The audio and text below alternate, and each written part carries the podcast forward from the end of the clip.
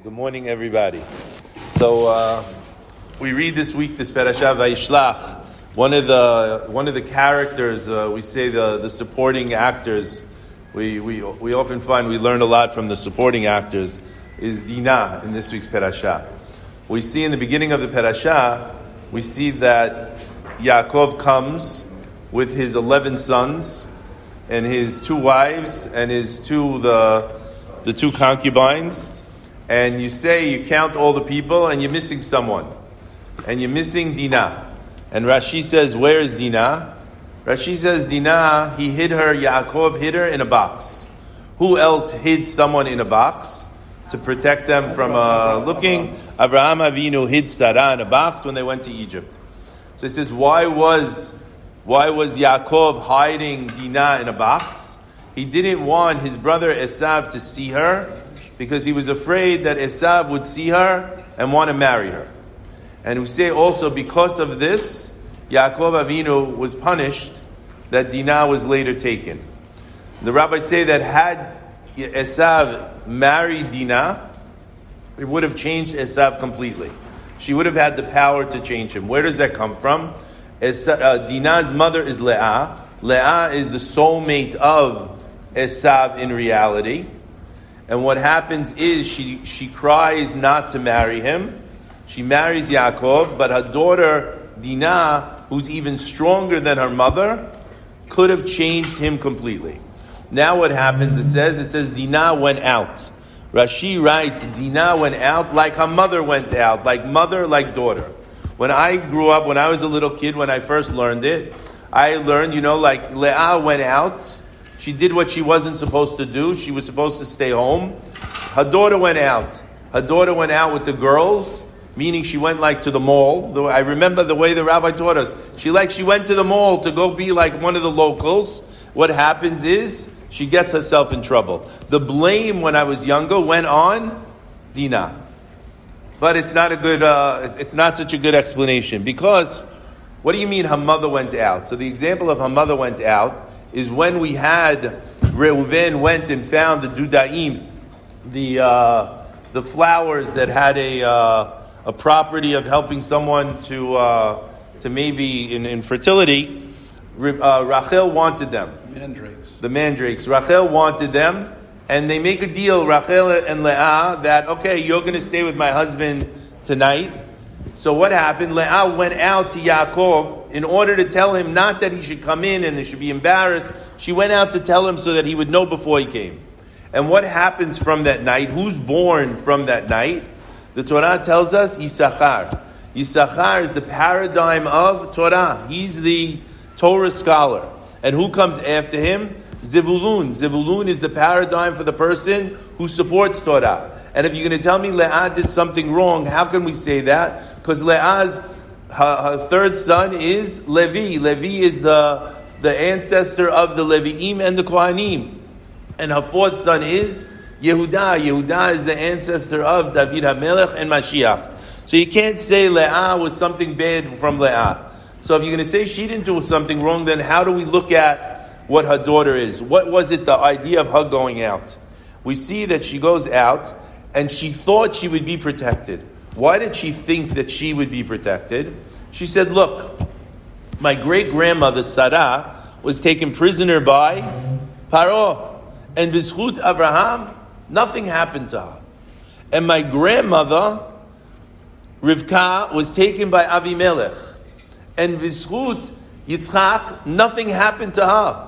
I'm the daughter of Yaakov, who's the chosen of all of the forefathers. My brothers are the 12 tribes. The Shekhinah is here with us. If my great grandmother was protected and my grandmother was protected, shouldn't I be protected? That was her thinking. It's interesting because the Or HaChaim brings the only reason she wasn't is because Hamor wasn't at the, I mean, uh, Shechem wasn't at the level of Paro and Avimelech, which I, I don't understand. But anyway, that's why she wasn't. But it's really a little different. It says, what happens?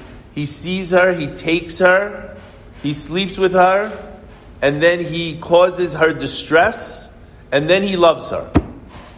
Very strange, very strange uh, level of, uh, of a relationship here.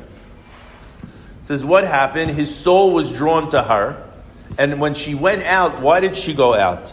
So Rabbeinu HaAri says something unbelievable. She went out to retrieve the soul of Rabbi Akiva.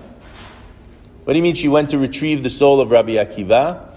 The soul of Rabbi Akiva was hidden within Shechem himself. She went to draw the soul of Shechem out. And you see what happens is she's so powerful that even after everything occurs, the whole nation of Shechem is willing to do what? To get a Brit Milah because they want her to stay with them. That's how powerful she was. She had such a high, powerful soul. Had Chamor just had some level of self control, similar to the story of Adam Harishon, had he had a level of self control and waited until after he got the Bri Milah in order to sleep with her, then everything would have been different. But because he didn't have the self control, he fails.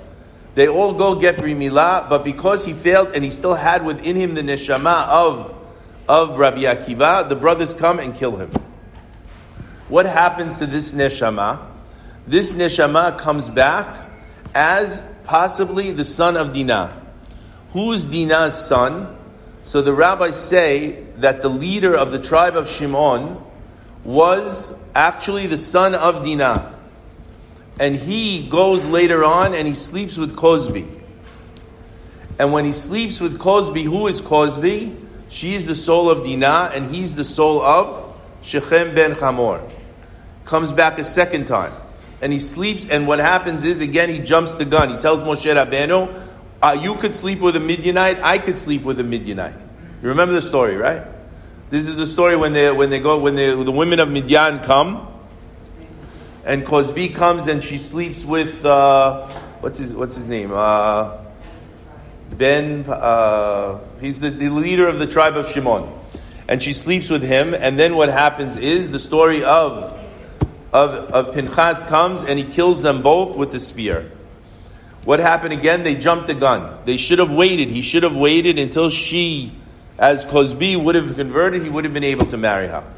And then what happens? They come back a third time. When did they come back a third time?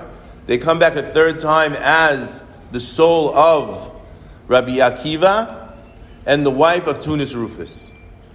Turnus Rufus was the, was the governor of, uh, of Israel at the time, the Roman governor, and he hated Rabbi Akiva. So he tells his wife, I hate this man more than anything. Every time I get in a debate with him, he defeats me in the debate. She says to him, Don't worry, I'll take care of him. What is she going to do? She says, The God of the Jews hates when people are. Uh, promiscuous. I'm going to seduce Rabbi Akiva. She comes to visit Rabbi Akiva in her birthday suit and she tries to seduce him. The Gemara says, What does Rabbi Akiva do? He cries, he spits, he laughs.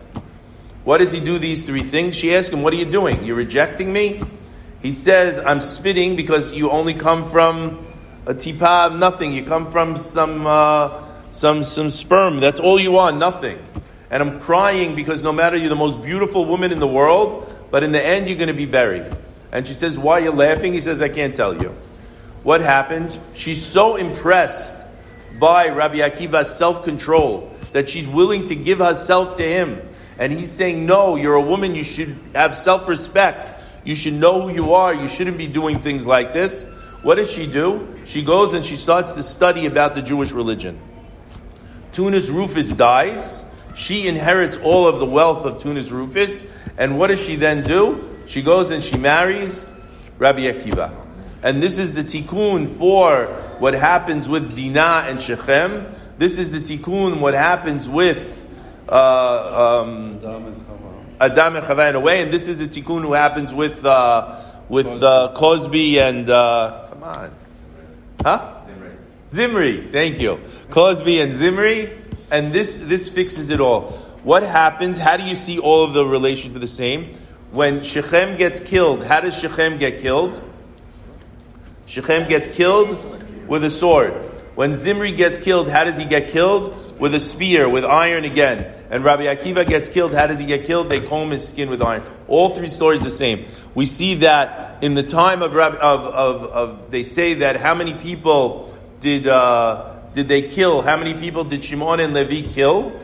Shimon and Levi killed 24,000 from Shechem. This, then we see 24,000 die in the story of Zimri. We see also 24,000 of the students of Rabbi Akiva that die. All the stories correlate. The other part of the story that brings it all together is the idea of a donkey. The idea of a donkey comes in each of the stories. We see, we see that, that, uh, that, that, that Shechem is Ben Chamor. We see Rabbi Akiva when he says, before I became, it became observant, if I would have debated with the rabbis, I would have bit them like a what? Not like a dog, like a donkey. Why like a donkey? Because a dog breaks skin, a donkey breaks bones.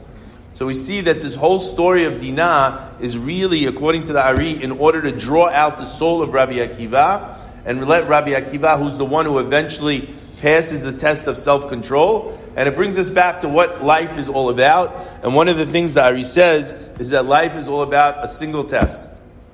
You want something, you probably could have it but you just have to have self control to have it in the right time. If you jump the gun, you fail. If you have self control, you'll be able to get whatever you want.